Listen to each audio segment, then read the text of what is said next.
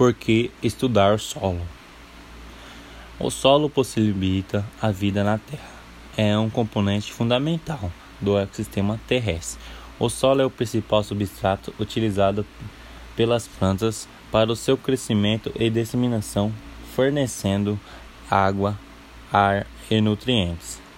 Ele exerce multiplicidade de funções como regulação da distribuição, escoamento infiltração da água, da chuva e de irrigações. O solo serve como suporte mecânico para os seres vivos, comportando etapas de processo de desenvolvimento das plantas e permitindo uma superfície estável para os animais.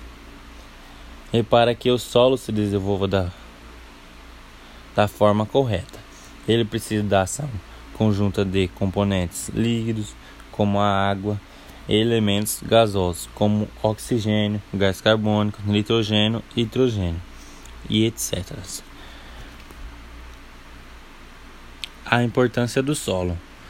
O solo é um fundamental para a vida na Terra, desde o momento em que nos pisamos até o momento que no, nos alimentamos.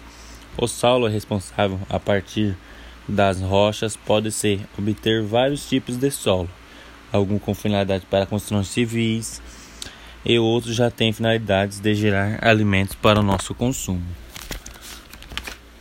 Nós usamos como recursos naturais dinâmico. O solo é possível de ser degradado em função do uso inadequado pelo homem, condições em que desempenho de suas funções básicas severamente prejudicada, o que acarreta interferências negativas no equilíbrio ambiental, diminuindo drasticamente a qualidade de vida no ecossistema terrestre, principalmente naquelas que sofrem mais diretamente a interferências humanas como o sistema agrícolas e urbanos.